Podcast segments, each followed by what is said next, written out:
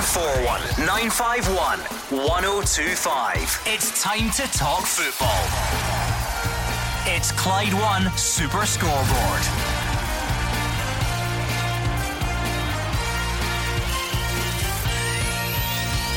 Good evening and welcome to Clyde One Super Scoreboard as we reflect on the return of domestic football over the weekend. Rangers are top after a win at St Johnstone, but there's a Filip Helander injury worry. Celtic gave debuts to Carter Vickers and Jota as they see off Ross County, and Motherwell were the other big winners as the rest share the spoils, including a goalless Edinburgh derby. I'm Gordon Duncan. Joining me tonight is Alex Rae and Hugh Keevins. The domestic football was just fine for Celtic and Rangers at the weekend, but there's an element of the walking wounded about the pair of them as they prepare to face Lyon and Real Betis in the Europa League. Helander and Goldson worries for Rangers. No Jack Simpson, he's ineligible. Cameron Carter Vickers went down with cramp at Celtic Park on Saturday, suggesting that he's not 100% fit either. And then there's that Greg Taylor shoulder injury to worry about.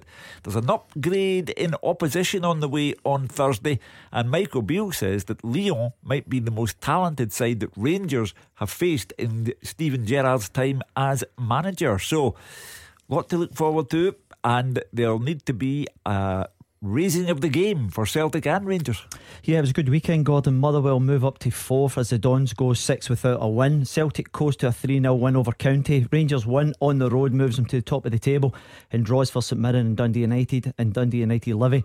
The Edinburgh Festival, as Hugh calls it, it was a brilliant game. Both keepers were in outstanding form, and we've got European football to look forward to this week. It is all happening 01419511025. Pick up the phone, share your thoughts with Hugh Keevins or Alex Rae, or both, of course. They're both here ready to listen. You don't have to speak to one at a time, but pick up the phone either way and let us know what you made of your team's performance over the weekend. Celtic fans, rate your debutants. How did Carter Vickers and Jota look? It's the first time you've had a look at them. Were you impressed? Are you excited about what's to come? What did you make of the game?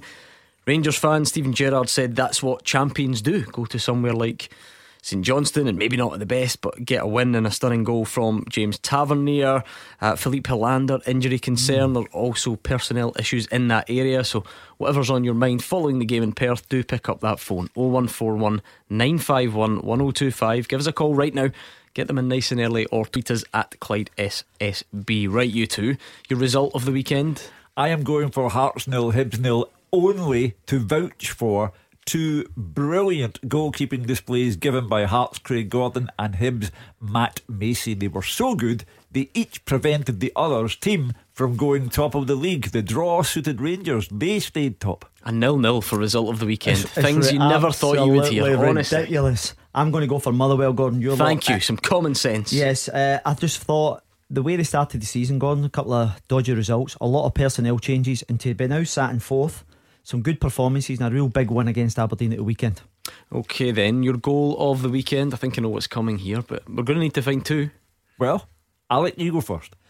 No, you go first. No, no, you go first, Alex, because well, yours is the obvious one. Yeah, I'm going. To, I'm going to go for Tavernier. Uh, I just thought the execution um, was sensational to get that trajectory, the winning goal away from home.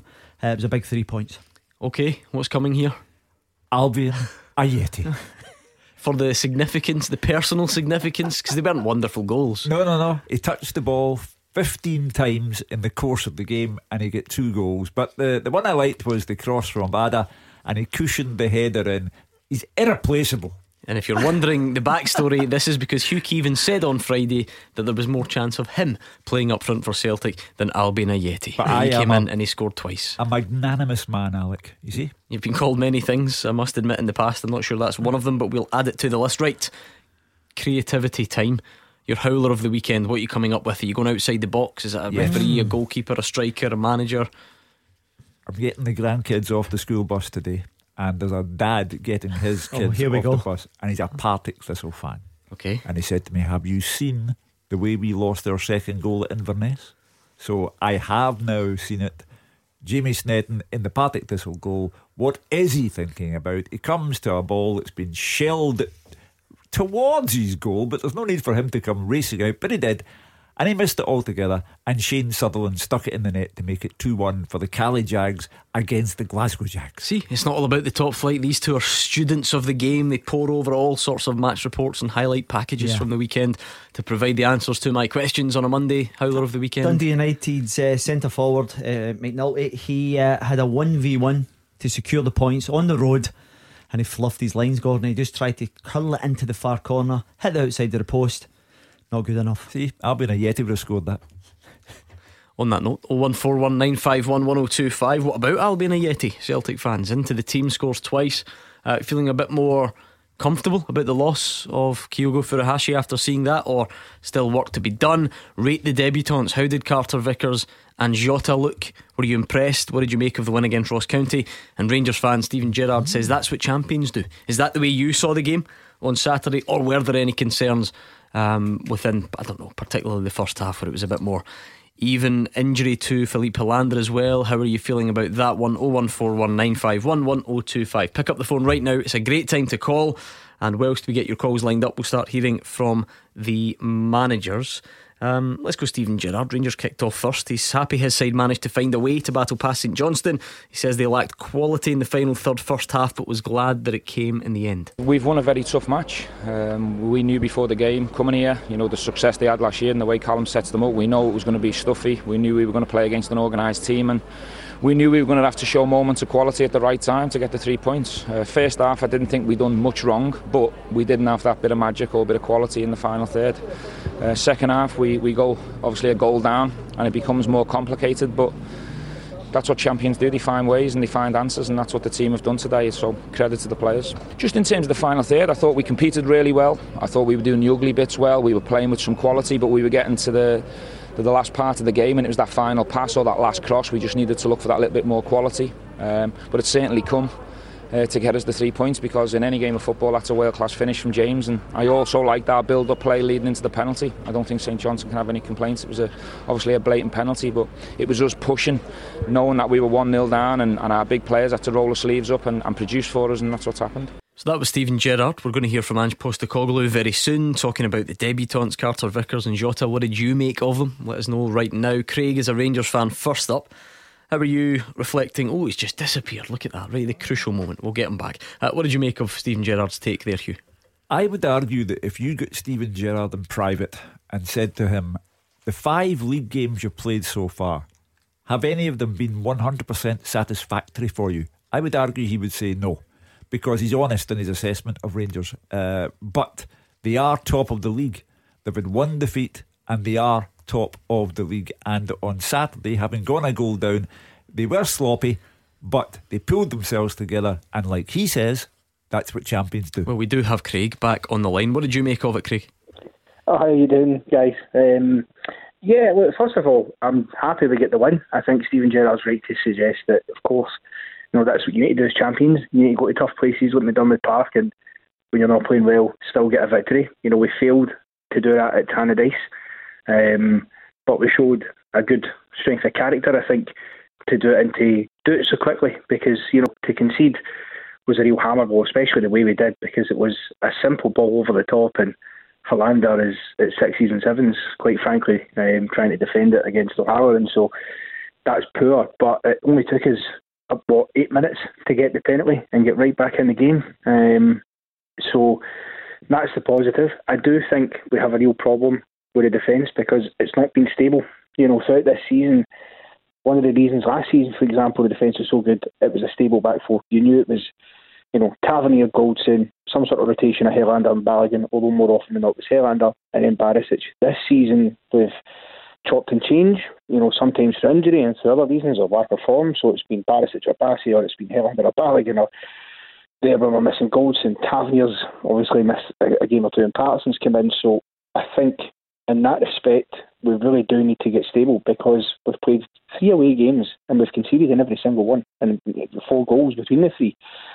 For me, we need to start keeping clean sheets on the road. Um, that's going to be a, a real pivotal thing because you're not going to always be able to think oh, it doesn't matter if we concede first, we can always turn it around. Because some teams you go to, for example, Livingston, you know, they will just sit behind the ball and they will frustrate the life out of you if you give them something to cling on to. So that's probably the only grumble I would have. Um, let's, overall, let's, put, let's put them to Alex and see what he thinks. Sure. Yeah, uh, listen, I think uh, part of the problem is uh, injuries and things. Um, Connor Goldson missed his first game in 81 the other day. Uh, Helander and Balogun have usually been the other centre halves. Now, uh, Helander looks as if he's got a, a, sore one. We haven't got the diagnosis of that yet, Gordon. Uh, Tavernier, um, again, the goalkeeper's been mixed and matched as well with um, Allan McGregor and McLaughlin. So, you know, there has been a wee bit of uncertainty in the back line. Uh, I think that's going to continue for the foreseeable when you look at potentially Helander being out for a period. Borna Barisic hasn't been up to speed either. So I, I, think Steven Gerrard would like to get to that point that Craig's talking about where he has a very settled backline, but it hasn't been the case at the moment. But they're still top of the league. There's still a long way to go. And I think that's one of the reasons why they have such a big squad. You know, they've been able to bring guys in. I would imagine if Helander doesn't make it, which I would suspect on Thursday, Bassey would potentially go in mm. there with Borna Barisic come back in. And you're just having to make do with what's there at the moment, Gordon. So ideally you'd like to get back to last season's, but uh, circumstances haven't dictated that. That notion of that's what champions do. I think that was the phrase, and you keep we mentioned that sort of stuff on the show a lot. We used to say Celtic going back, and, now it's Rangers turning. They are champions, and that's why that gets put out there on paper. St Johnstone's obviously a difficult place yeah. to go. Um, so where is the balance between being happy with that because yeah. it's three points and that's all that truly matters, um, but also, I'm sure Steven Gerrard has high expectations yeah, and, and, probably did want a bit more from the first half. Yeah, uh, absolutely right. Uh, I think one of the things that Steven Gerrard post match always comes out and gives a re- relatively fair assessment of how the game's gone. I think he'd be happy. He actually seen a, uh, like a fist pump uh, at the end of the game because he knows the significance, you know, getting the three points on the road. And Steven Gerrard has high standards, Gordon. Last year they conceded 13 goals in a whole campaign. He'll be looking to try and get uh, the back line secured because Craig's right, because they have conceded more goals than mm. on average they did last year per game. So they have taken a sharpen up in that in that element as well. The fact that they're actually winning games and things, I, I still believe there's so much more to come for Rangers. I look at the front line. Kemar Roofe, for me, still no fire in all cylinders. Alfredo, you know, is not up to speed. And when you look at Kent, I still think there's so much more to come for him as well. But the interesting thing about Kent at the weekend, he manages to win the penalty and he gets an assist because of the ball to Tavernier, you know, all albeit it's just a, a simple square pass. So you have to kind of cling on to the kind of stats. You've got to love those assists. Well, here, listen, if they, they, they all count, count because they, they, at the end of the season they matter. But uh, listen, I think there's still a lot to come from this yeah. Rangers team. Given that uh, Rangers are mixed, involved in a European match, you go back to the Malmo game, which cost them the Champions League. Uh, the two games against Malmo, you know, four goals conceded, uh, two of them to ten men mm. in, the, in, the, second half at Ibrox. So the, the, there are there are defensive concerns there, and they're coming up against a, a, a Lyon team who who looked the part last night uh, when they were beating Strasbourg three one. Here's the thing, though, Craig. I wonder if last season defensively has set unrealistic expectations. The chances of Rangers being as good at the back as they were last season on a on a goals conceded basis. It's just very slim because it was it was so impressive. So I wonder if that being the benchmark is actually unfair or unrealistic. Oh no, listen, I, t- I totally agree. Of course, you can't. You know what we done last season. There was a reason it was you know record breaking because it's not something that's going to you're going to do all the time. Of course, I think you know it's just about especially trying not to become overly leaky because I think one thing I've noticed and I'm not sure why it is actually. Maybe Alex, you're a former player, would know. The goals we concede, there's a similar pattern in that most of them tend to come round about that sort of 10, 15 minutes after the restart of the second half. That's when we seem, I don't know, just really vulnerable at the back. You know, we tend to control and be fine, don't look too worried defensively in the first 45, and then we're coming out in second halves of games and we're conceding within the first 10, 15, you know, 20 odd minutes. And to me, I'm I'm thinking what is going on? You know, the only exception being the likes of Celtic, obviously Ross County's first game, the goal did come just in a stroke at half time, but it's in that area that more often than not seems to be the problem. And I don't know if it's the players are just taking a bit longer to get going again in the second half, but at that point he should mm. be going because he's just played 45 minutes. It's an interesting theory. We'll have to leave it there. We'll keep an eye on it. Thank you very much to Craig. I want to squeeze in one more. How would you Celtic fans rate the debuts handed out at the weekend? Cameron Carter Vickers um, scored. Uh, Jota played as well. A 3 0 win against Ross County. What did you make of it, John, on the line? Hi, guys. How you doing? Good, Thanks. Good, John. Um, I, I just I thought the, the guys, the two boys, the Devons were brilliant, but as I said to the producer, I, I was actually quite impressed with James McCarthy, and I think he'll be pivotal to Celtic this year because he, his physicality, because I think that's what we lack a bit, physicality. So I know Alex, you think of that one? Well, we see enough of him at the weekend? No, I don't think so. I mean, he, he, he played a part in the goal, of course. Header, header off the header bar. Off the bar yeah. Uh, and it was good to see uh, James that far up the park. Uh, it's not normally what he does now, um, but you know, we have to see more of James yeah. McCarthy. 12 minutes, you. That's yeah. what we got at the weekend. And, and, you know, as I say, I've taken the good natured abuse about Albian Ajeti, and I've taken the bad natured abuse about Albian Ajeti. Uh, I had to laugh at the tweet that I got today, which said, um, you know, when are you going to ask Hugh about this? You, you never pull Hugh up on anything. I, I thought, are you joking? never done pulling Hugh up on stuff. I know. I've, I've pointed out to people uh, who wanted you to get in about me tonight uh, that everyone was in about me on Saturday. We don't hang about on Super Scoreboard. we get it done at the time. But as I say, Albian Ajeti got his two goals from 15 touches in the game. But it's a bit early yet to say, ah, Told the you. world is saved. What about the, the, the three that were mentioned then? Carter Vickers debut, Jota debut, and, and John saw something in I thought that McCarthy that I, liked. I thought that Carter Vickers looked at a, a, straightforward bread and butter defender, and that's what Celtic have needed. Uh, he may steady uh, Carl Starfelt, uh, who'll be happy to have him by his side. I thought Jota started very, very well, uh, as did Abada at the other side. Uh, they, they now have to provide end product, the young men.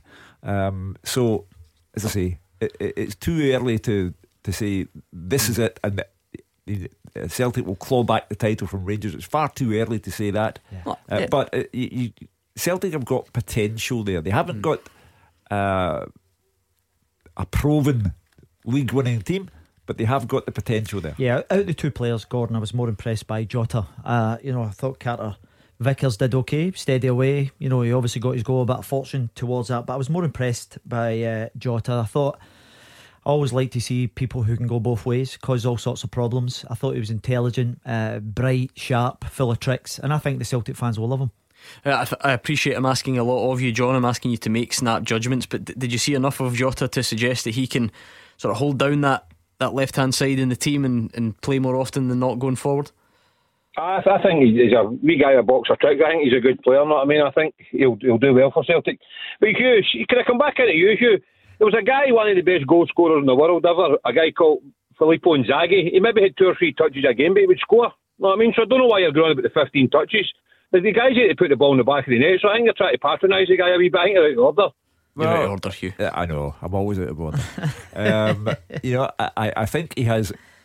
Furuhashi is uh, a much livelier uh, forward and creates much more than Ajeti. A Yeti is the poacher, but Celtic on occasion will need more than that. However, he will not go out of the team because Celtic have no one else at the moment while injury is a problem.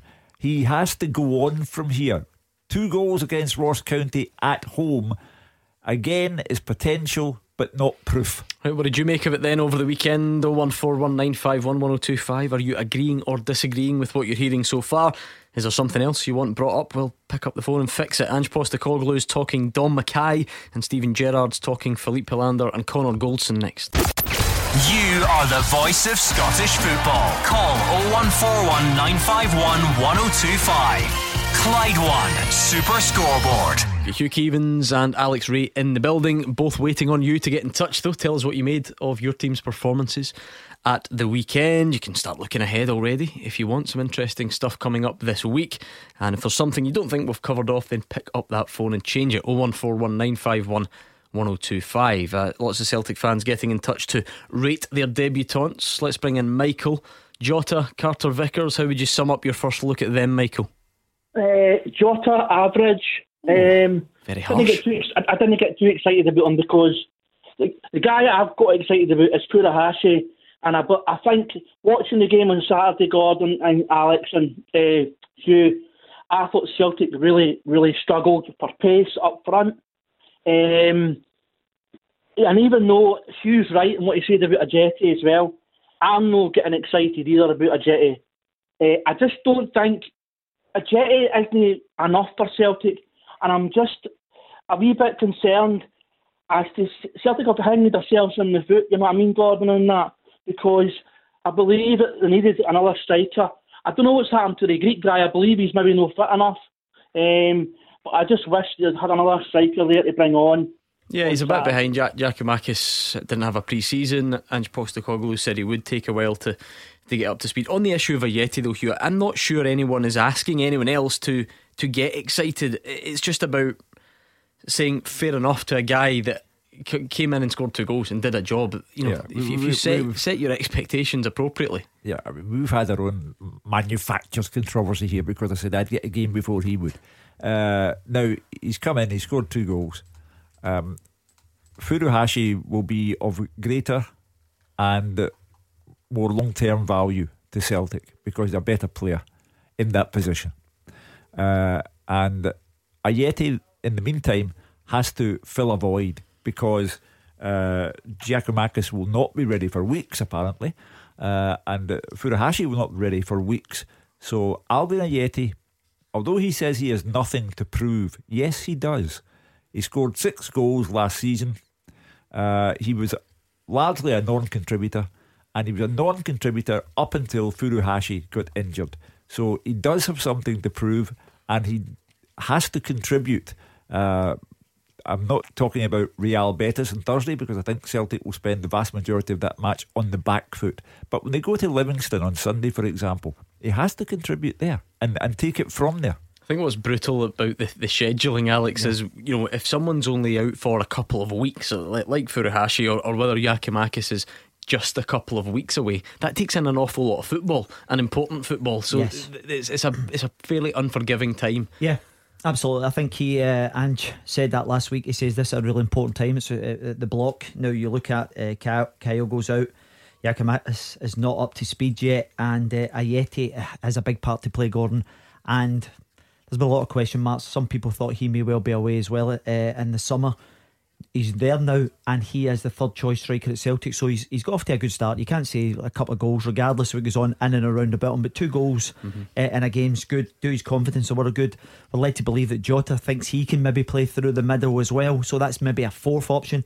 Uh, but it's such an important time for him to make an impact, and then it gives him an, uh, the manager a decision whether he is number two as opposed to number three. Michael described Jota's debut as average. You know, from watching the game alongside you, you perhaps think that was a bit unfair. Ugh, listen, everyone's got a, a entitled to an opinion, Gordon. I just thought for his first game, it was a, it was a good game to come in because Celtic sure. has so much of the ball. Jota's some of his tricks, he looked lively.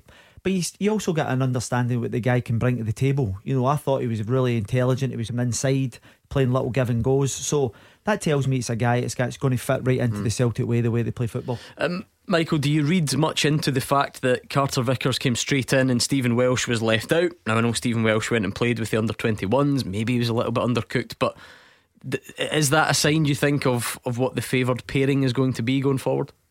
Um, I hope so. I like Stephen Welsh, uh, Gordon, and that, but I also thought Carter Vickers played well. He's, he's quite a strong looking defender for me, which I like, you know.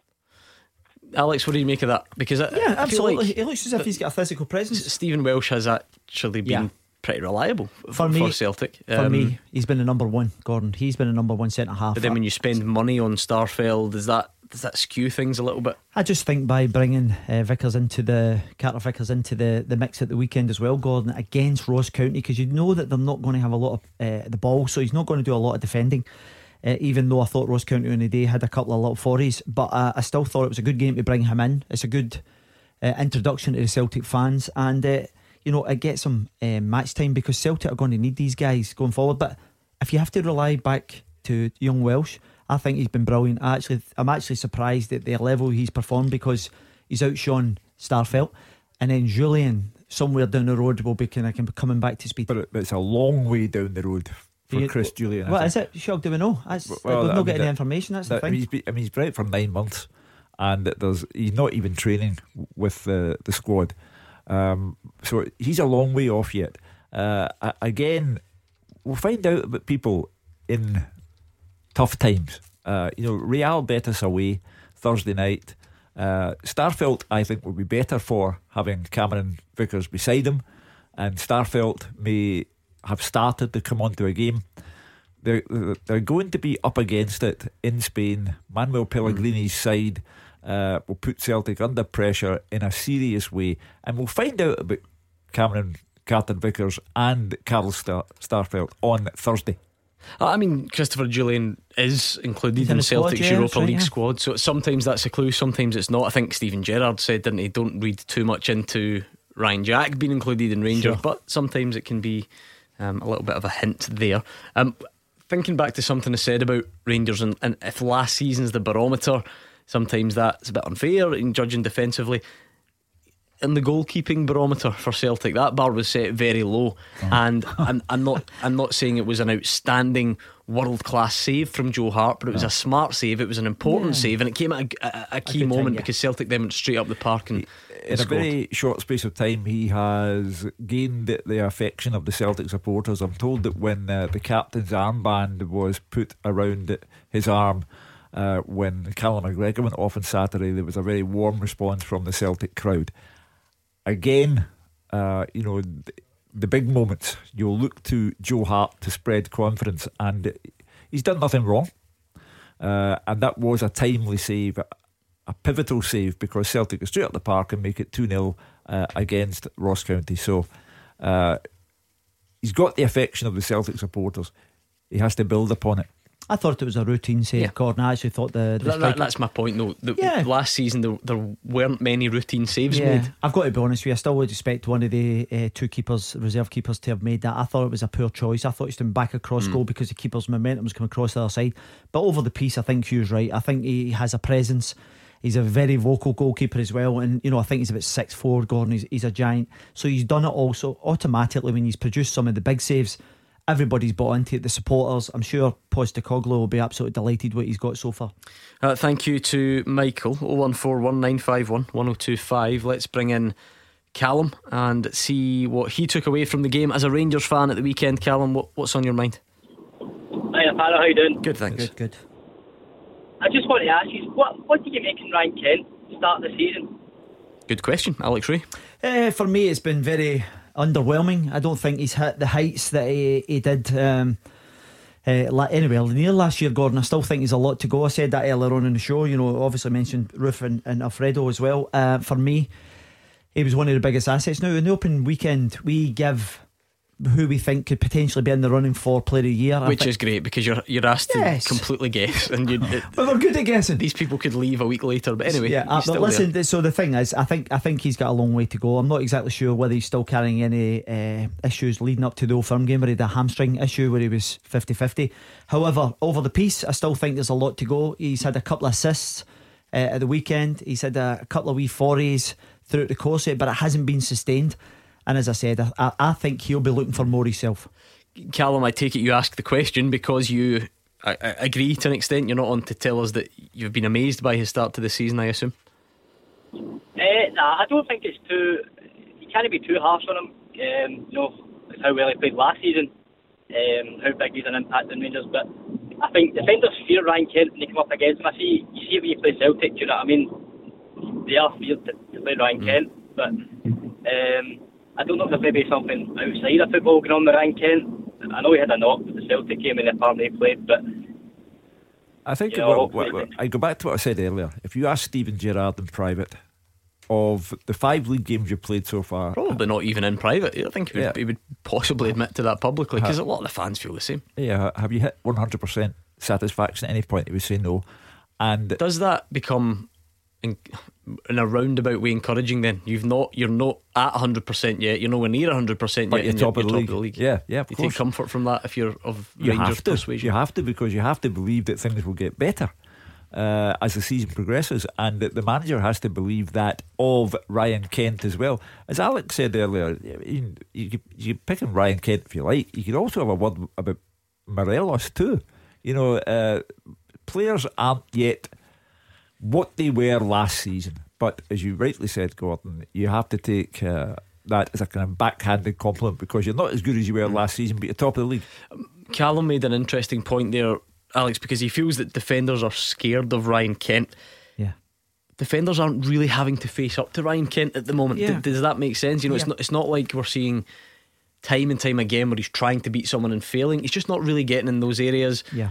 W- why is that? Is that opposition teams dropping deep? Yeah, making a particular you know attempt to stop that. Is he picking up strange positions? Why? Are, why are we not even really seeing him get the chance yeah. to, to go at teams? Well, if you take the, the game at the weekend, Gordon, I think St Johnstone defend really deep. I often go back to a, a time in, in, my career when we used to play Liverpool and uh, with Mike Malone who would just catch pigeons in his spare time and we used to defend the 18 yard box and then we were literally 9 or 10 yards uh, uh, advanced to them. So there was never any space to go in behind them we were happy just to mm. keep pressing. So the wingers always were the, the, the midfielders could always impact and support the, the fullbacks which allowed you to get round about these guys and didn't allow them to run at you in the advanced areas. So what you're finding for me is a lot he's actually dropping 40 yards from goals. So he's the other side of the midfield and it's it's practically impossible to get a run going because they're so compact. Uh, you know, and I suppose you have to give. But would that be different to, to last season? I'm sure uh, teams must have done that last season. Some would drop off, and the problem you have is by dropping off is, it's constant pressure, mm-hmm. Gordon. So you, you have to make a decision whether you're going to press high or you're going to drop off. Now you look at last season when teams dropped off, Rangers battered them, and also when they pressed high, they, they cut them open. Mm-hmm. So listen, I think over the course of a season, I think Rangers will win most of their games anyway, and I think that's the reason you're getting that consistency. However, it doesn't do the the performance levels any good, but. Confidence wise, I think was at six wins in a draw out the last seven.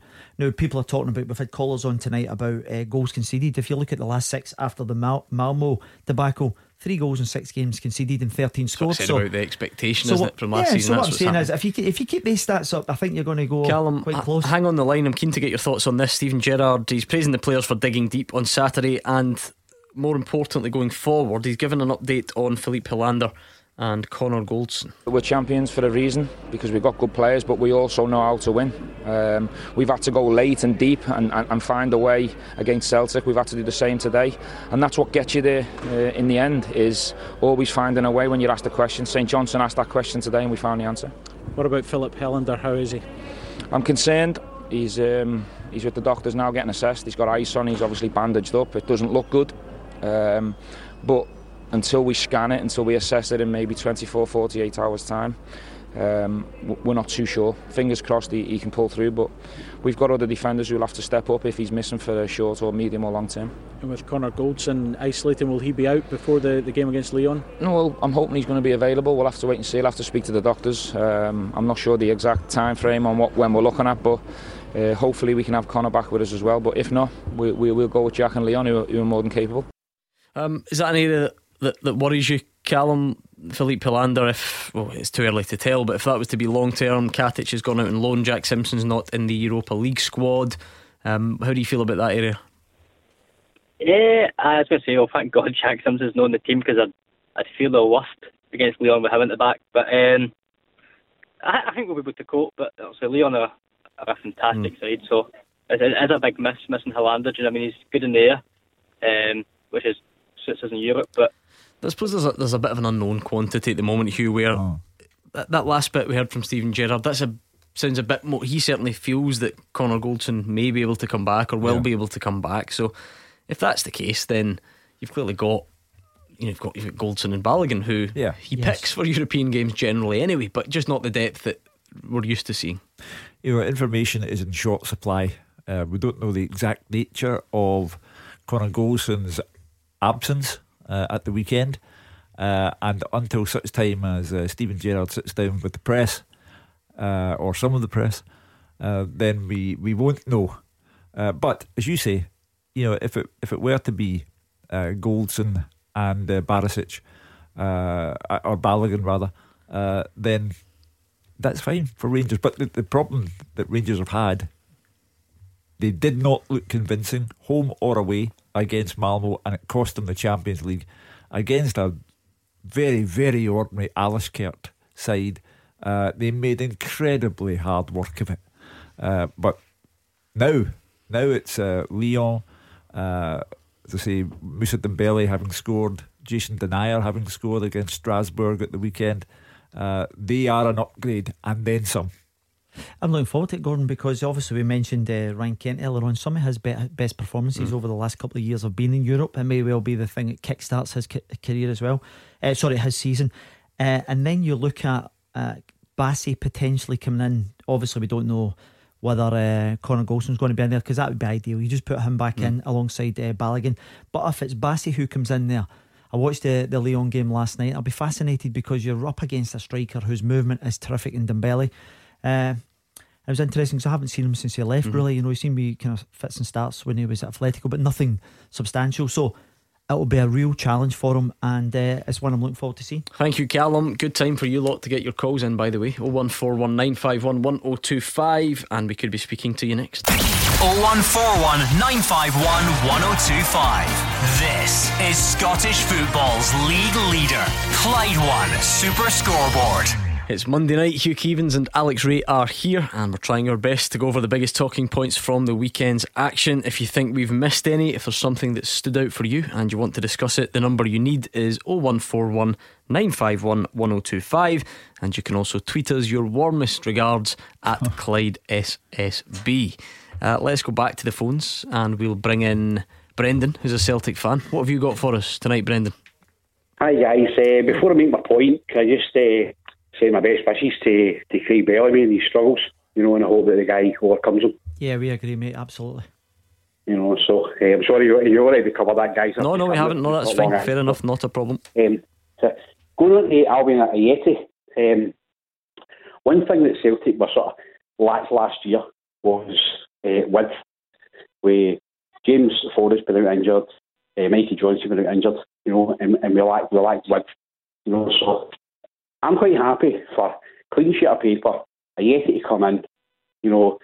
He's got his chance by default. I will admit he's got it by default, you know. So and, and he has got a bit to prove, as you say. But I'm quite happy to let him go and see what happens now that we're playing with some natural width and, a different a different sort of setup to the team, you know. So um, it's, it's two goals on Saturday where were strikers' goals, you know, and you know, as I said, I think you highlighted 15, 16 touches, but you know, if he, if he does that every game, then you're on to a winner. And I'm not Be- will, before bef- before this becomes another cross for me to bear, I mentioned 15 touches while praising him for scoring two goals out of 15 touches.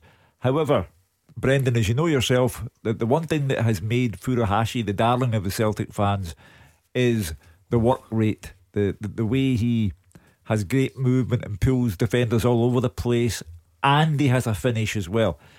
However, he's gone for the time being, and uh, Giakoumakis is not going to be there for weeks either. So Albian Ajeti is the only option because I, I just don't see Jota played through the middle uh, or Abada. So Ajeti is the only option. Um, he won't see much of the ball, I do not think, on uh, Thursday evening in Seville. But when it gets to the bread and butter, and that is Livingston on the worst pitch in the Premiership on Sunday, then Can you say that with an air of confidence now because Hamilton and Kilmarnock is gone? I- I- so you don't need to you don't need to bash all three at once. No, no, I think it was still the worst, even when they were there. Uh, so it was a tough competition. And if, if if if you're against those types of things, And Livy, as, we- as we know, Celtic going to Livingston uh, have traditionally found it a bit of a struggle. Uh, so that's the kind of occasion where Ajeti has got to show that he has a, a contribution. He, he says he has nothing to prove, but yes, he does. Yeah, I look at uh, what Brendan's talking about there in terms of the style of play, Gordon. You know, because he's he's totally uh, changed the way that Celtic play. He plays with inverted fullbacks. He has gone more with a one holding midfielder, and then the other two it was Rogic and uh, Turnbull at the weekend. Two natural wingers and a centre forward, and uh, it is particularly at home. It what's a treat because it is constant wave after wave, and I think that's one of the reasons why they're scoring so many goals. particularly Ajeti's header, though. I, I get that it's a header from what three yards, so therefore it kind of kind of falls into the easy category. But still, had a bit of work to do, uh, and the ball from Abada. Yeah. There was a lot to like about yeah, that. but for me, that was about the movement, Gordon, because you have to recognise that ball's got whipped into that back post, so you have to dart Mm. in between uh, the, the, the centre half and the full back. And he actually did very well because he controls it. You know, he's up a good good height as well. I thought it was a decent goal all round. How would you rate the debutants, Brendan Jota and Carter Vickers? What did you make of them?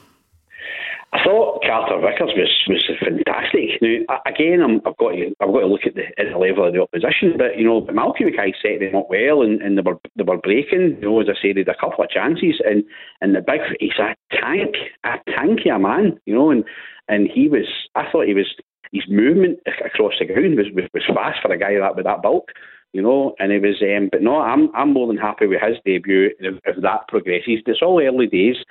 Um, Jota, I think pretty much what the guys are saying. He started off well, um, and he just maybe tired out a wee bit. I don't know what his what his pre-season's been like and what, what sort of his, his fitness is like for, for lasting a full ninety minutes. But but um, it, it's all it's all. I'm I'm more than happy. I mean, I, I came on two months ago. Um, when when Ange Postecoglou was appointed, done a wee bit of research on him. You know, guys like Laurie came on and slaughtered him, which I, I, I think was ridiculous you know, to give him a chance. And I'm more than happy in what I'm seeing.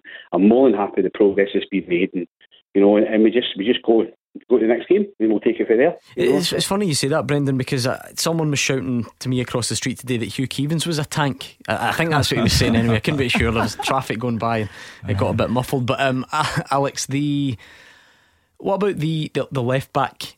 Position because Greg yes, Taylor's going and yeah. again with the shoulder, so it's clearly the same yeah. thing. Um, does that need fixed? Does it does it need surgery? We don't know. Yeah. Um, Adam Montgomery always comes on yeah. and does well. Yeah. Um, but you just wonder because Celtic didn't sign a left back during the transfer window or, or on deadline day is it going to be Adam Montgomery for the foreseeable? Is this the return of Juranovic to left back and Ralston coming in? Maybe Greg Taylor does get patched up and go again, but sure. it's just something about seeing a player with a recurring shoulder issue, you know, two yeah. games in One, succession. Gordon, once it, uh, it popped out twice, I thought there's clearly an issue with that. Now you can strengthen that, but it's one of the innocuous ones. You don't actually need to land. Sometimes when someone pulls you when you're running, it can just then pop back out.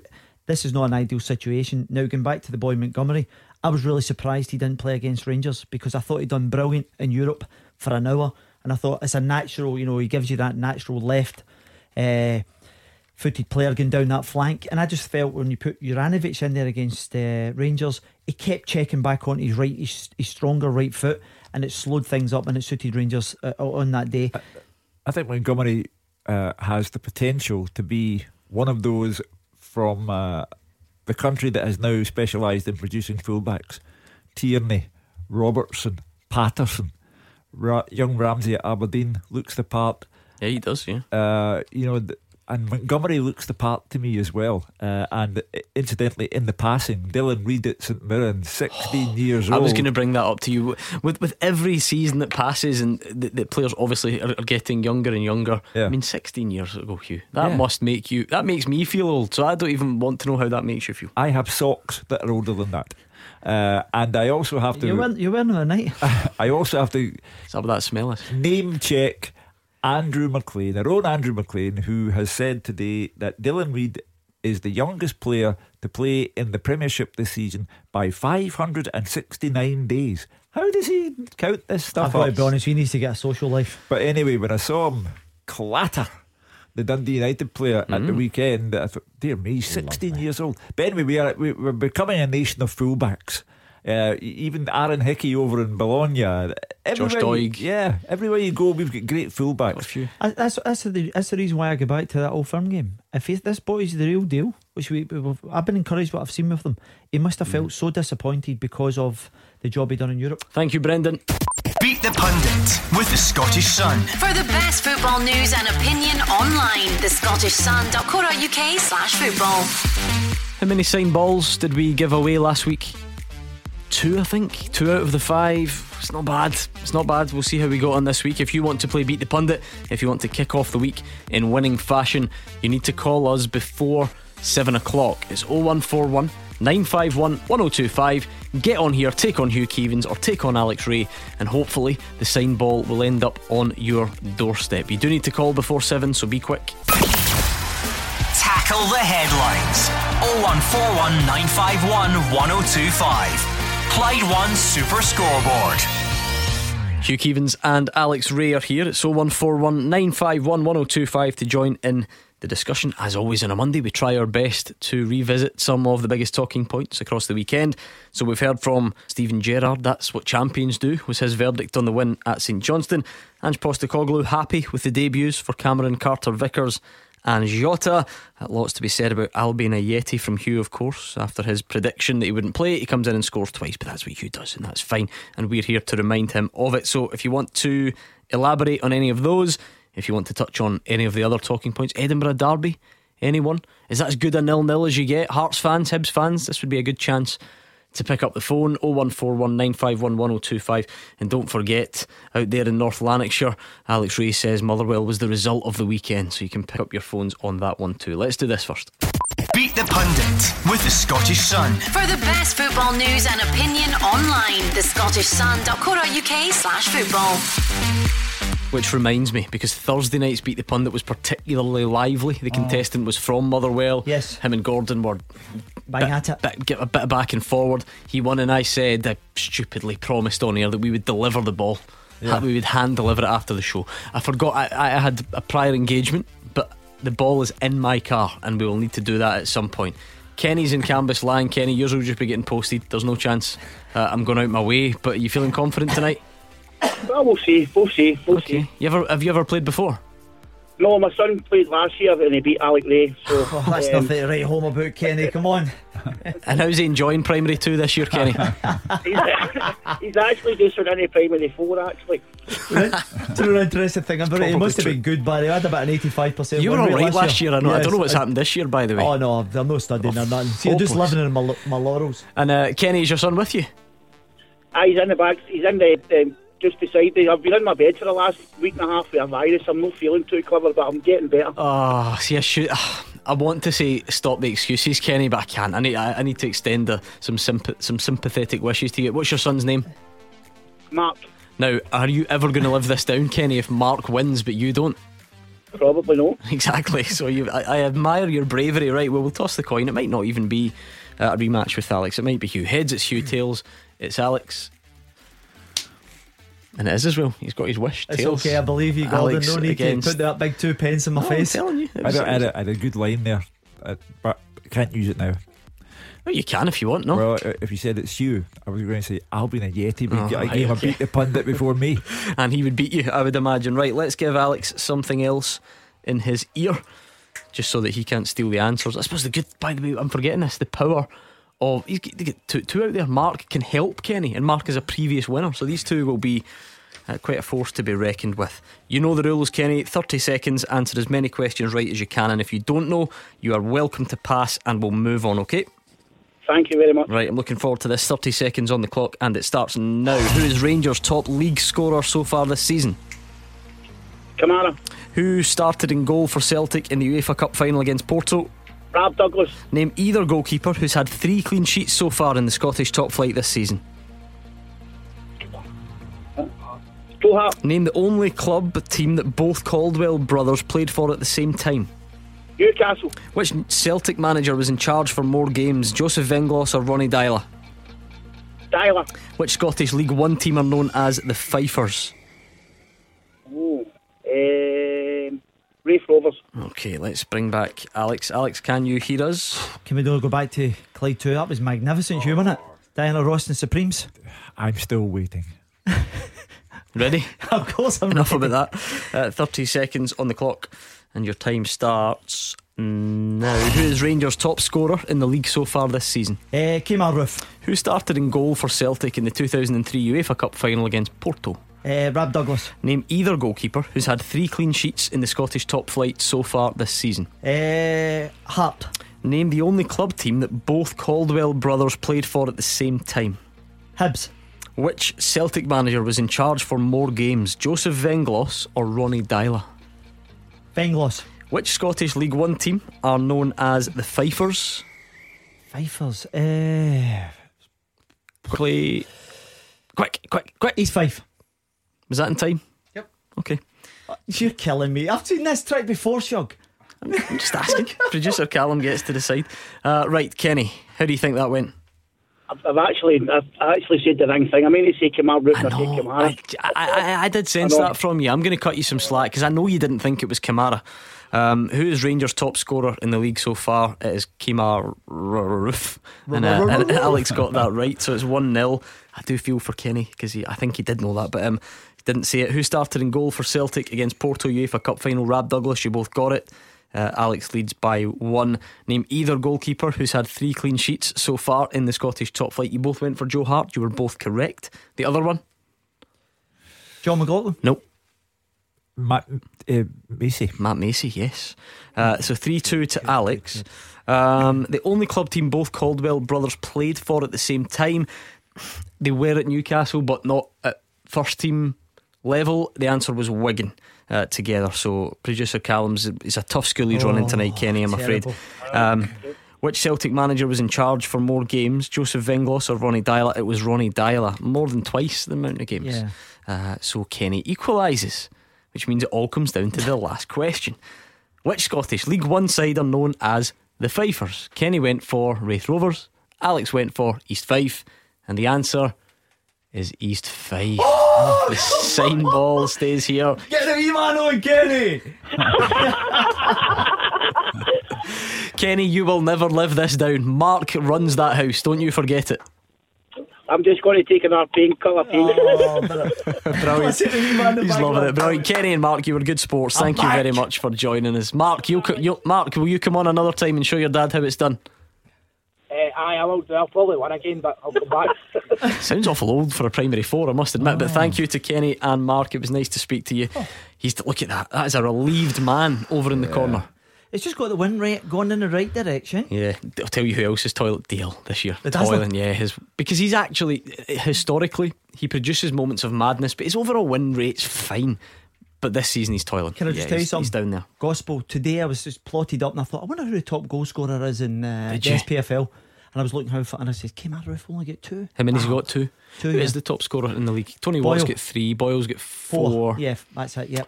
Hmm, Then the assists, Tavernier. Anything else you want to know? Um, Research, Callum, that's what it's all about. Okay. Uh, right, 0141 951 1025. If there's anything from the first hour you want to elaborate on, you are more than welcome. Um, Celtic's debutantes, uh, Rangers' victory, James Tavernier's goal, various other talking points, injuries uh, to Filip Helander, Greg Taylor. So, a big week coming up. Seven, uh, 5.45 kickoff, sorry, on Thursday. Real Betis against Celtic, a return to Seville. And uh, Rangers up against Lyon. And uh, you watched that last night, you said, for Mm. Yes. research purposes. Dembele's goal wasn't bad, was it? You Yeah. sent me it last night. Yeah, I did do. Yeah, his movement's tr- tremendous, Gordon. It's one of the things you obviously when he goes away, you forget some of his traits. He looks a lot more powerful as well, even though when you look back what he done Mm. in his first stint in uh, Scotland. So uh, I think the the back line of Rangers have their work cut out. They have to be top of the game. What did you make of the Edinburgh Derby, Hugh? Is that about as enjoyable a nil nil as they come? Because I think most people felt it was an, it was a pretty good game, quite entertaining. I thought it was fabulous. Uh, I've already paid tribute to the goalkeeper, you know, Matt Macey for Hibs and Craig Gordon uh, for Hearts. A man nearly 39 years old. He is magnificent in goal. No wonder he's the Hearts captain. Uh, I thought it was a better derby than the Glasgow derby. Uh, and it was, I know, lacking in quality at times, but I thought there were terrific performances all over the park. Uh, and I particularly like uh, Martin Boyle, thought he was terrific for Hibs up front. Uh, it, it was just what I believe derby football in our country Mm. uh, is like, and for there to be no goals, that was on one hand a disappointment, but on the other hand a tribute to two terrific goalkeepers. Any Hibs or Hearts fans out there, pick up the phone, let us know what you made of it, or interested observers, because I felt like. I feel like everyone's getting quite into the league at the moment. You know, you, Absolutely, you know, yeah. there's a lot going on, a lot to like.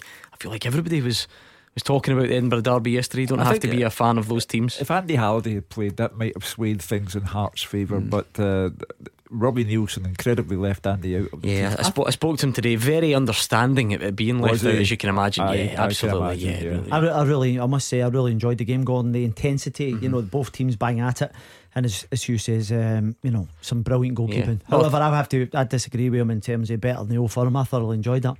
Uh, I thought you might. Um, let's bring in Michael, who is a Hearts fan from Selkirk. Michael, any complaints yesterday? Did, did Hearts do enough to win? Was it an even match? How much did you enjoy it? Aye, good evening, lads. Hi. Hi, good evening. Eh, no, I thought probably a draw. Michael. It was it, it was it was really enjoyable game though. It was like both teams just going at it end to end. Hmm. It was, wasn't it? I had Yeah. that real feel. Hugh. I mean, they're extremely open. The great thing is that both of them come out of the match still undefeated in the league. Both of them are playing well at the same time in the same division. Michael will have known harder times in a lower division for Hearts. The Hibs fans will have known harder times in a lower division as well. But here they are, uh, second and third in the Premiership.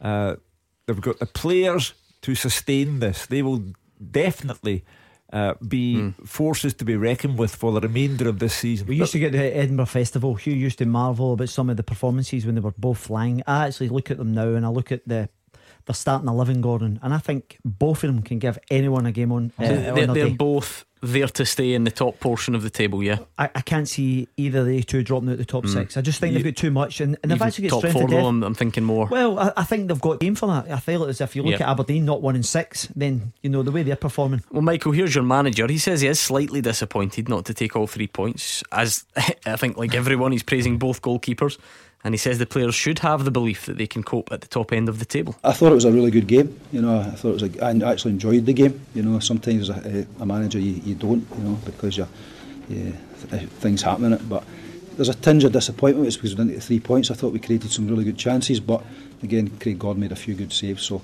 all in all, it was a. a you know, a really entertaining game. I think you'll probably agree with that yourself. I think that's one of the reasons both teams are up joint second in the leagues because we've got two good goalies. You know, Craig is a you know, an exceptional goal and I thought Macy today put in a great performance. You know, when you look at when we came up, the pleasing thing for me is that, you know, you never know really where you're going to be.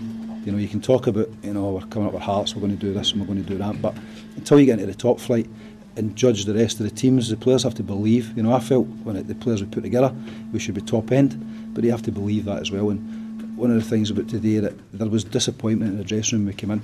I've been at clubs before where they come in, they get a draw against somebody, and it's like they've won the, the World Cup.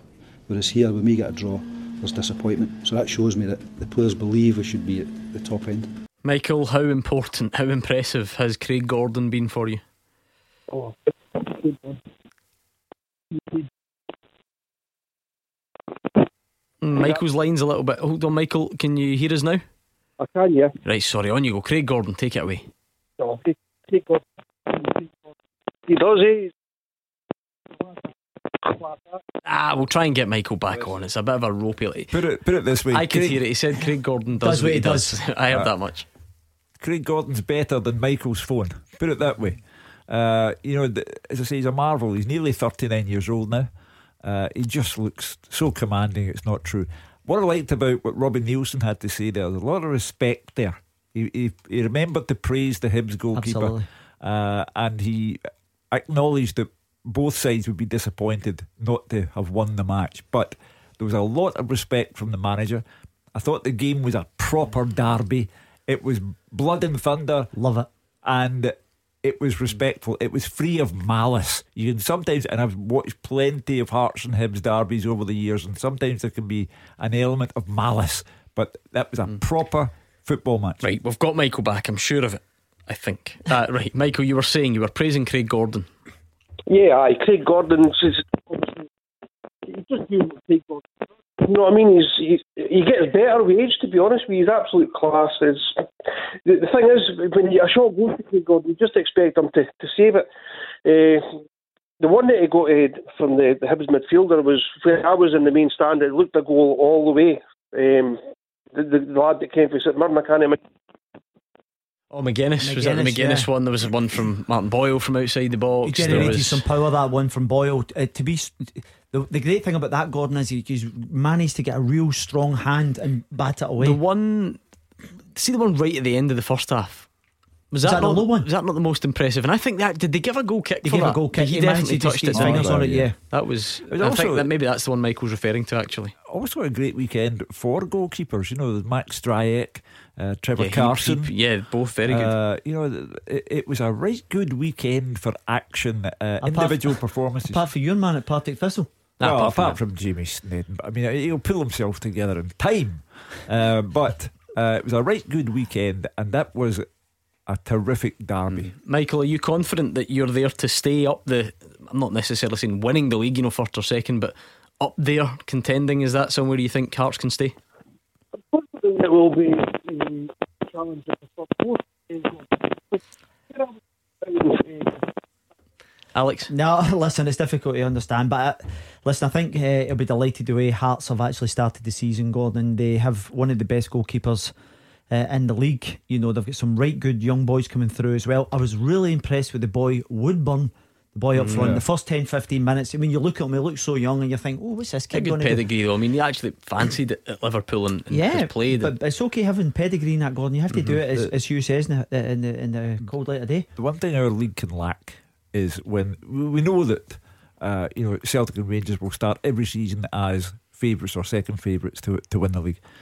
What they lack is a real fight in their hands at Tynecastle or at Easter Road or at Pittodrie. Uh, and this season, you get the impression Yes. that when Celtic and Rangers go to Easter Road or to Tynecastle, they will have to battle. Well, Celtic have already lost there, so they'll have to battle these two to get anywhere. Well, it won't surprise you. The two goalkeepers were very much on the mind of Jack Ross as well. Uh, he's also happy with the way they're going at the moment. Yeah, I think they'll grab headlines and rightly so um, for the quality of the saves. Obviously, Matt um, has really grown into being an established number one. It's why he came to the club to try and do that.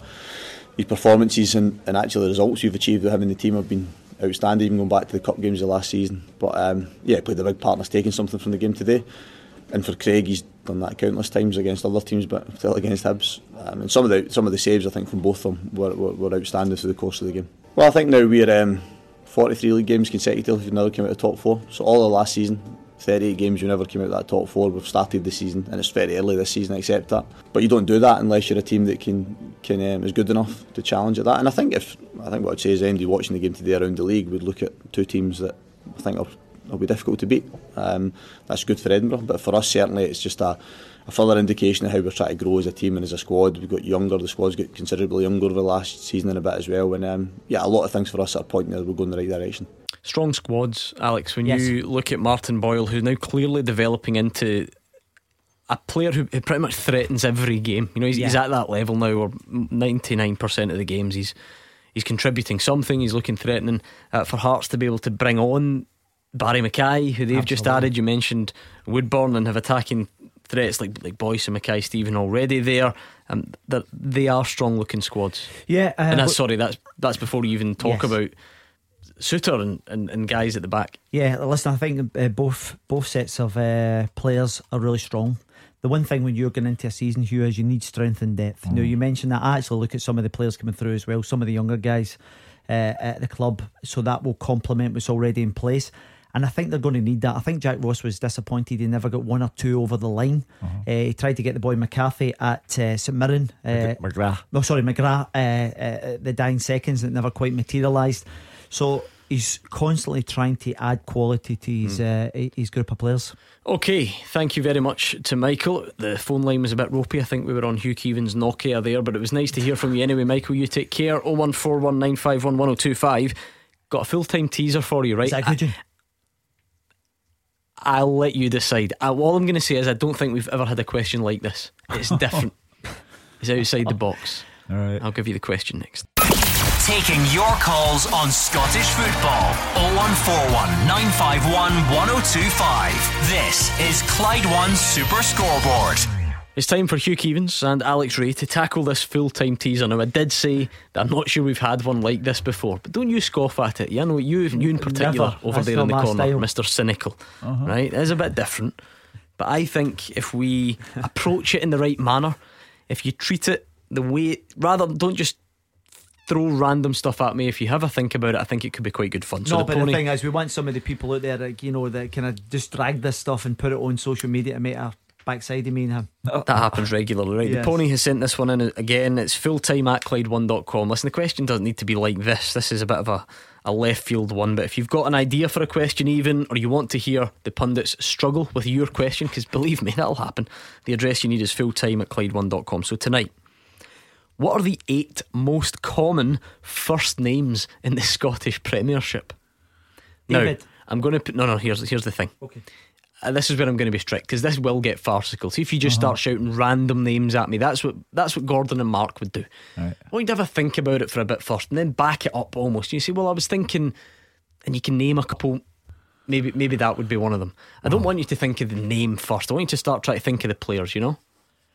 James. Okay. Yes. Top of the list. James or Jamie. There are twelve of them. Wow. In the top flight. Good, So, good. James Tavernier, Jamie Murphy, James Forrest. James Forrest. Anyone else? I like this. James, there must be James Scott. Is it Hibs? Yes, that's right, yeah. Jamie McGrath. There we go. Right, I'm not going to do that for everyone. I'm going to give you one. okay. Paul. Paul is not there. You're kidding me on. No, I'm not. I'm deadly serious. Paul Hanlon, Paul McGowan. That's only two. Andy. Um, I'll be giving you Andy. No, believe it or not, Andy or Andrew, not enough. Got to be a Can't believe it. Uh, James. I've done Stephen. Two Stephen. minutes ago. Stephen. I didn't write it down. Yes. Stephen. There are you seven, and, and we're, we're accepting both spellings on that. So Yeah. PH or V, right? So okay. what have we got? James well, and James. so who would the Stevens be? Steve. Steve Davis. Davis. Stephen Glass. Mm, Manager Stephen Uh, Naismith. Well, Stephen. O'Donnell Stephen. Uh, no, he's. on the show on Friday night. Do you like that? That was he's coming on the show on Friday yeah, night. I should say Stephen O'Donnell. He'd be one. Yeah. Stephen Welsh. Okay, right. We don't have to just name them Good, all, but sure, just to, good. do you see what I mean? Let's have a think about it first, rather than just coming up with names. Oh, all right, all Right, right. I just I want you to approach it in the right manner that the question deserves. What are the eight most common first names in the Scottish Premiership? James or Jamie is top of the list with twelve, and Stephen PH or Stephen V is in there as well, seven of them. Okay, let's. Can just throw one in? Ryan. There are eight Ryans in the Scottish Okay. Premiership. Well done. What what what, what player tipped you over the edge for that Uh, one? Ryan Jack. Hedges. Hedges, yeah, okay. I see you're thinking. Porteous. Ah, I see. You've got it all figured out. Okay, we'll leave it there then. We're looking for the other five most common first names in the Scottish Premiership. God, I love the, the imagination out there. So full time at Clyde1.com. If you want to hear your question on the show, that is the address you need. These two have got the bit between. Alex No, is he's I'm- waving no, at me. He's jumping up and down. No, I, we'll ha- do the haven't rest got, I haven't got another one, but how long did it take this guy to? I have no with this list? idea. I have no idea. He's he's a, he's a student of he, the he game. must be related to Andrew McLean, that's for sure. There's every chance. Mark is in Rock Hill. What's your point tonight, Mark? Uh, yeah, it was just about the, the football in general, to be honest. Um, I think the season started off all right, even though I'm a Celtic supporter and obviously we beat Ibrox, but it's, it's early doors yet. But I think there's going to be a lot of points dropped away from home this year uh, with Hibs and Hearts and Aberdeen, St Johnstone, Motherwell, even St Mirren. There's going to be points dropped everywhere, I reckon. It's going to be a hard, hard, hard league, one of the hardest there's been. Is it, so is the, has the league impressed you so far, Mark? Naturally, you're a Celtic fan, but you're feeling quite optimistic about the, the product overall. Yeah, the standards impressed me. Um, Hibs and Hearts have really stepped up. Um, the boy, is it Boyle up front for Hibs? Yes. Uh, he's a good player. I looked at him a couple of years ago for Celtic. I think he could do a good job for us. But um, they've got a number of players, especially wee type parks like Tynecastle and stuff like that. There's going to be a lot of points dropped, I think, this year. It's not going to be as easy as people think, you know. Love the tone of Mark's call. Just just talking up the game. He's just happy with what he's seen so far, Hugh. Well, as I say, uh, Celtic have already lost at Tynecastle. Um, the Rangers have lost at Tannadice uh, to a newly promoted club. Uh, so, yeah, the Hearts and Hibs in particular uh, will give Celtic and Rangers problems. Um, I'm not convinced about Aberdeen that they're ropey uh, and will have to unropey themselves. Uh, because six games without uh, a win in all competitions is just not good enough. Um, if Stephen Glass can uh, give them a shake and get some life into them again, then Pittodrie, of course, traditionally uh, is a difficult place. But you know, um, the caller on the line, Mark, Mark, yeah. uh, you know, he'll know being a Celtic supporter that next Sunday at Livingston, as I say, on the worst pitch in the league. Um, a place where Celtic traditionally find it difficult, no matter how well they may be going at the time. Uh, there'll be another uh, case in point where the what's going on in the league will come up for examination. Now, Livy are no great shakes; they'll get one point out of fifteen, but they will batten down the hatches against Celtic, and it's up to Celtic then to get the better of them. And I think Mark's absolutely right. All around the place, there are going to be different and more demanding challenges. It, uh, you know, Rangers were 25 points ahead of Celtic at the end of the, the season, last season. But they were like 40 points, 46 points better off than Aberdeen. I mean, that is just laughable. Uh, and I think there'll be a, a coming together Alex, you liking what you're seeing overall? Yeah, very much so, Gordon. Yeah, yeah I like the fact that both Edinburgh clubs are, are, are flying as well. Um, I think there will be more challenges. I think when once Aberdeen start to go on a little bit of a run, you know, they need to get back to the basics. There, I think they will have a challenge. For me, it will mostly happen at their home games, particularly against Old Firm. I think that's the best chance of them uh, getting a result against the, the both of them. Uh, so I'm actually encouraged. I think Motherwell, uh, year after year, you know, the the amount of players that these guys lose to keep replenishing, finding guys like Van Veen. Uh, so I'm looking forward to the rest of the season. How are your own team setting up, Mark, or, or getting ready to, to deal with these challenges then that you're so complimentary about? Where do you think Celtic are at at the moment in this rebuild? But I've got to be positive about it. Um, I think if we're going to achieve anything, we have to step up to the plate. That's it's just going out and playing football. Just go out and go for it and get that air about you where you've got you go to Tynecastle, you go to Easter Road, you do need to battle. You're going to have to battle, but somebody sticks the ball in the net, and that'll be the, and that will win the league.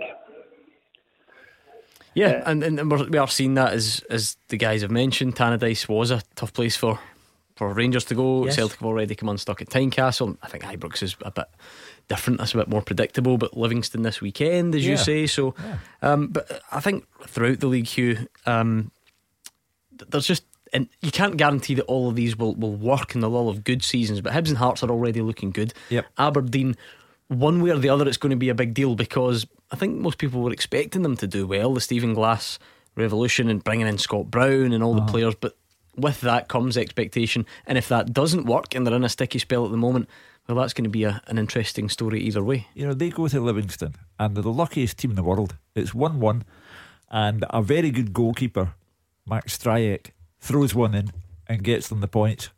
Uh, so I just think things will be tougher. Um, when Celtic went to Tynecastle, they did not have Furuhashi. He was on the bench, but he'd only just arrived in the country that day.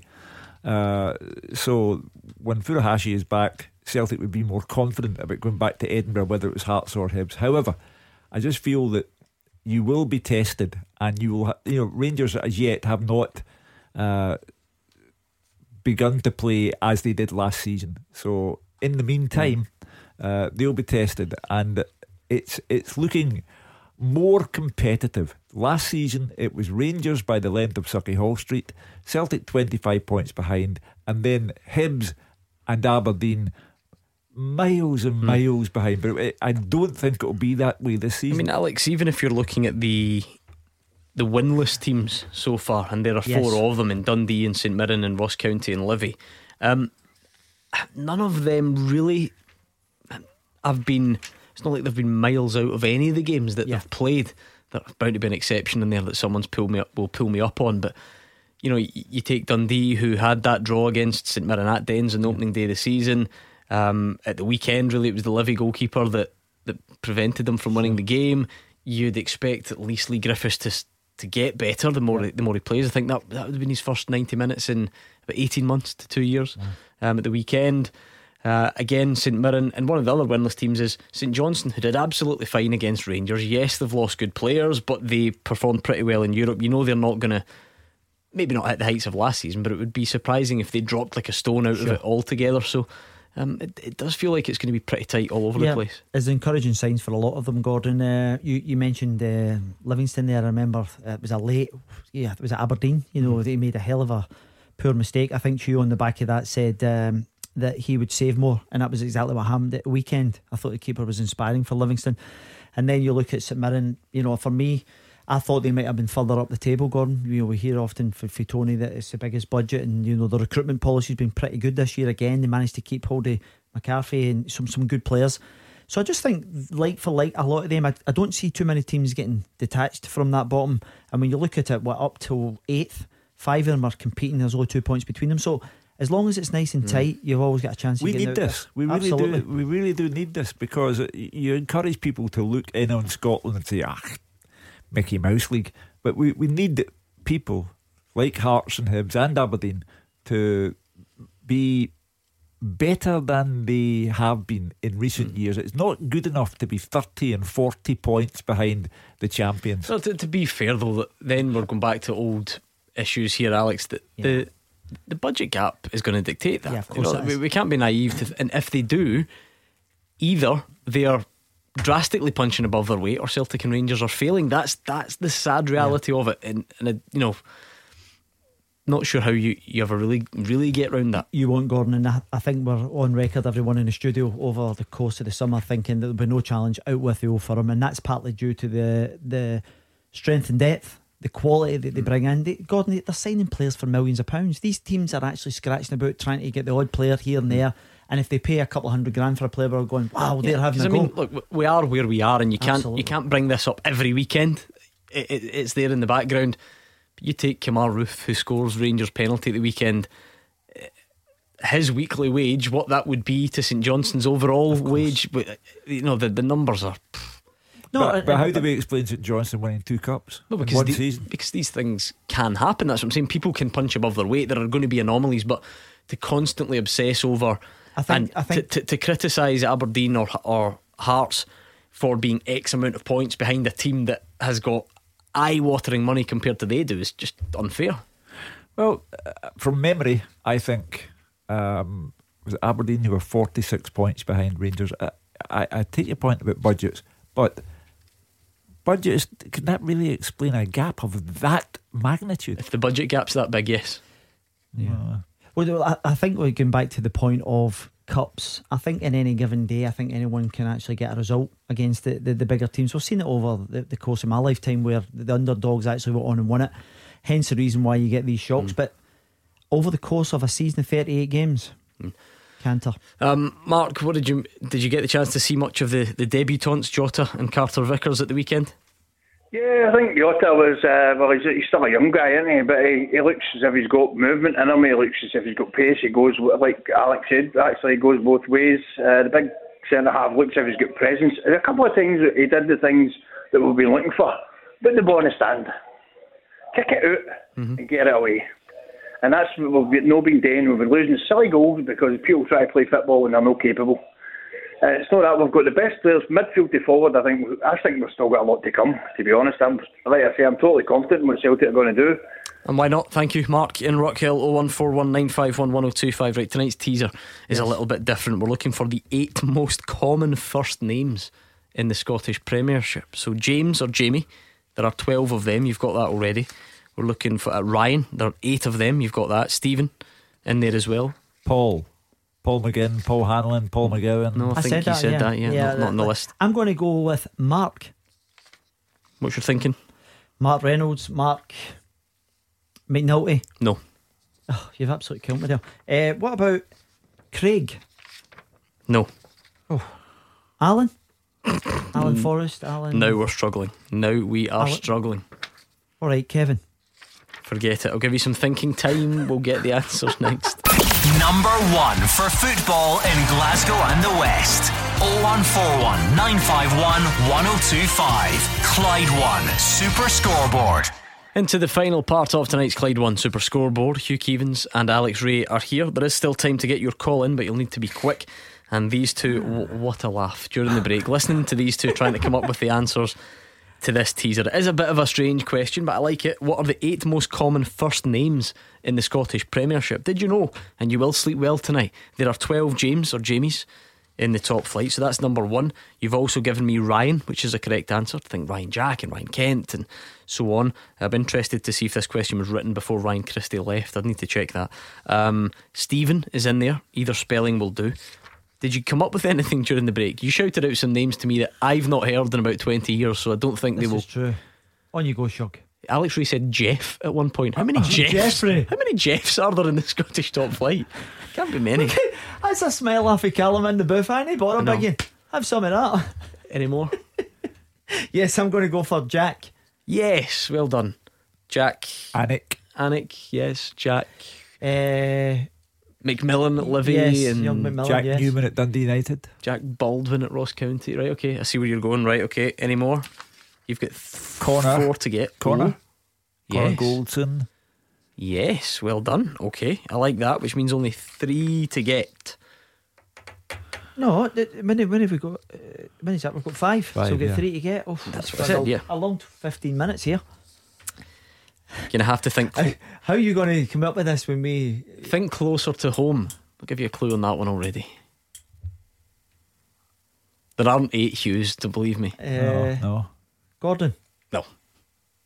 Callum? No, no, no. Alex? Oh, I said Alex.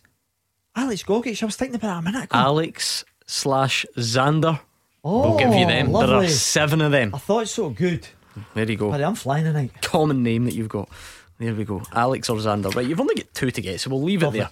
Plenty of time. Let's bring in Richard, who's a Ross County fan, on the line. What's your point tonight, Richard? Hi. Hello. It's regarding comments that uh, Robbie Neilson made Mhm. He's now he's now playing uh, a game he's- expecting to win this weekend. Ross County are the top six, and we've got two points, and it's uh now now Ross County's playing the bottom six teams, so I think Ross County have got a great chance of staying up. Yeah, I mean, you're right. I mean, the fixture list has obviously been um, fairly tricky to kick off. It's a new era, loads of signings, COVID problems during pre season. St Johnstone, it's, it's a nil nil on opening day, that's fine. Then you play Hibs and Rangers and Aberdeen where you get a point, and then it's Celtic. Now, Hearts are still a top six team. Um, but Alex, we we are sometimes a bit selective. Is it too early to judge Ross County when you haven't Yeah. you haven't paid attention to who they've been playing so far? No, I, I think the the caller uh, Richard makes a very good point there, Gordon. Because with the greatest respect, some of the top teams it becomes very difficult for them to, to get the points. I've actually seen them and I was quite surprised. I actually thought they did uh, very well at Parkhead. They, they they carved up in a couple of opportunities, had a great chance to equalise and, and, and fluff the lines. However.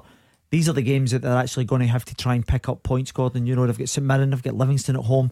Obviously, Hearts give maybe a better challenge, but these are the. T- I actually think part of the recruitment policy through the summer was really, really slow as well. I think Malky was a bit frustrated about getting bodies in, but once he gets his team settled down, I think he can go on a wee run. Almost won at Pittodrie. Two Yeah. minutes away from beating Aberdeen there before the late equaliser. Uh, a great man once said to me, Alex Smith, the man, the man who won the Scottish Cup for St Mirren and for Aberdeen, he always said, always be wary of a team with a cause. Now, I get the impression that Malky Mackay is getting a wee bit tetchy with people writing off Ross County all the time. And Malky's a superb coach, and as I say, very nearly won at Pittodrie. Uh, for 65 minutes, he had Celtic Park getting a bit twitchy uh, at the weekend. And if Robbie Neilson said that he expects to beat Ross County, there is the Ross County cause. So we'll see how Malky's players rise to the bait. Richard, such an overhaul in the squad during the summer and lots of players brought in. Are you seeing signs that they can come together to make a, a cohesive unit? Yeah, there's a few. Uh, Regan Charles Cook, the number 17, yesterday against Celtic, or Saturday against Celtic, I thought he was really well. Yeah, I suppose that. really yeah, well. I suppose he, he was one that was there last season, Alex. But maybe now you see the best of those guys. Um, you know, starting to settle in Scottish yeah. football a little bit more. Um, I thought I thought uh, the boy Cook was incredible at the weekend. If he can perform like that on a weekly basis, Gordon, because he's he's got real raw pace. He's very direct, and if he can actually kind of get that on a regular basis, I think he can add these to his numbers. You know, the, the, being second bottom of the league, which I believe they are, um, teams have started poorly, uh, and as the season progresses, uh, something kicks in. Um, as managers will tell you, a long road that has no turning, and uh, you know, Malky Mackay is to the coach, and he has got them playing in such a way that they're they're they're not going to stay down there forever. Uh, as I say, they're very unfortunate at Pittodrie. Um, and Who will though? Someone has to. Rangers Rangers uh, lost two goals to Ross County.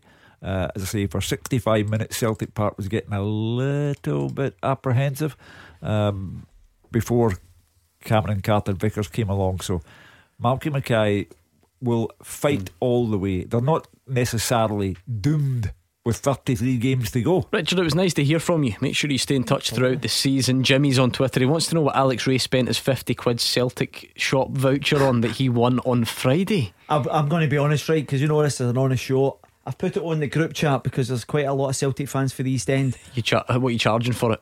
30 bangers. 30 quid, Callum. That's and not a bad deal. Well, listen, I think you- that's all right. Christmas is coming up. Yeah, you've got a lot of Celtic fans amongst your friends group that would take that up, surely. I'm still waiting for a bite, but uh, Would you I'm a- reduce it to 25? Would you go I'm- half I- price? I, might, I might do that. Yeah, Phil, Phil. I know my mate Phil. He might uh, snaffle that. Right. Okay. Uh, right. Any more on the teaser quickly? I'm going to say Ben. No, Hugh. Um, Michael. No. All right. I'll get back to you. Um, let's hear from the managers from Fir Park, Motherwell up to fourth. A good Brilliant, start to yes. the season. Aberdeen struggling. Let's hear from both of them. Graham Alexander first. top quality opponent coming to to Fir Park today, and you could see the quality that they had. But I thought my players showed a great discipline in in how we played the game, yeah, competed well at the right times, and, and showed um, the quality needed to, to score the goals um, to win us the game. Kevin Vaughan didn't get a standing ovation and it was fully deserved. Hundred percent, yeah. I think every player that, that had a Motherwell shirt on deserved that standing ovation. Um, but uh, you know, Kev, we know Kev's quality um, in possession. Uh, we're working hard on him um, with the stuff out of possession in the team shape, the discipline, the pressing, and um, you know, because the other side of the game, we can't give him anything because he's, he's a top-notch player. His ability is uh, is um, is great to see when he produces it on those big occasions. He's got top notch ability and he's great to see, says Graham Alexander on Kevin Van Veen. But Stephen Glass thinks he should have been sent off and is accusing John Beaton of taking the easy option by not producing the red. He wasn't happy with the officials at all. And um, you may remember at the end of the game, Stephen Glass was booked. Coach Alan Russell was sent off. He walked over and gave me a yellow card, and then I asked him after why. He said for unacceptable behaviour. At that point, I actually hadn't said anything to him. So I don't know, but they, they've got their reasons. I don't really want to talk about the referees too much. I think the amount that they slowed the, the game up was a concern for us, but didn't seem a concern for the referee. That's up to him. He manages the game how he chooses. Was that Alan's red card was for dissent? No. I would presume so, but again, I don't know, and I don't care to go and ask the referee or the fourth official who don't want to speak to you. Would you feel the Motherwell goal scorer Van Veen should maybe have been sent off? Yes. Again, I'm not asking for players to get sent off, but I think you, you saw the incident that we complained about at the time. Uh, I think the referee takes the easy option. He's, there's, the guy has two kicks at Ross McCrorie, pretty blatant. Uh, the ball goes out the pitch as a result, and he decides to give a throw in, so he doesn't have to give a foul and the second yellow card. Uh, he probably should have got it in the first half anyway. Chose not to give one at that point as well, but that's the referee. That's one of the top referees in Scotland. So who am I to question that? Tetchy old place, Pittodrie. It sounded like he was questioning it up until Yeah, that point, I must say. I, I, really feel that six games without a win in all competitions, uh, that's how managers react. And he's got St Johnstone at Pittodrie at the weekend when big Shaun Rooney goes there and starts getting in about them. We'll see how they react to that. Uh, they they need a result, and uh, I thought that Motherwell bossed the game. I didn't think Van Veen should have been sent off. Uh, and I thought Motherwell were comfortable. It's a strange one though, Alex, because bossing may be a bit of a strong word given Aberdeen had so, So much, much more of the ball, ball yeah. and so much more shots, but uh, still, obviously, what you Yeah. do with it is Uh, important. yeah, absolutely. Listen, Aberdeen did have a lot of the ball. I think uh, the opening 25s, we had a caller at the weekend who said Aberdeen were very good, but didn't really create a, a lot of chances. And, you know, if you don't take your chances, Gordon, then ultimately you lose the game. But I really enjoyed young Tony Watt having a lot of verbals with Scott Brown. I thought it was good to watch. You can clearly see it coming through on the TV. Yeah, there was I- a, I a was few going- moments. I was going to say he ruffled his hair at one point, but Broony's not really got any hair, has he? You could try it to Alex on the way out and see how it works. see Is how it driving you home tonight? Um, that's plenty about what you two get up to on the way home. Right, the teaser, you've got two more to get of the eight most common first names in the Premiership. Have I said Tony? Don't bother. I was thinking about Anthony. Right, Uh, I'll start giving you nicknames. Boyce, Grimshaw. Liam. There we go. That's easy, that one. Should I do? And the last one that you're waiting for, there are eight of these. Surnames, let's go for Allen. Alan. Scott. Scott Allen. There we go. Scott. There are eight Scots in the top flight. There we go. Something a bit different for Enjoyed your that. Monday night. Yeah, it wasn't too bad. Thank you to Alex Rae and to Hugh Keevins. Thank you to you for all your calls, all your tweets, for listening along quietly at home, in the car, out your run, whatever it is you're doing. Thank you for joining us. We are back tomorrow when we'll truly start building up to a huge weekend of European action. Real Betis against Celtic, Rangers against Lyon will come into focus tomorrow. So make sure you join us at 6 with Roger Hannah and Gordon Dalziel, and Callum Gallagher is up next.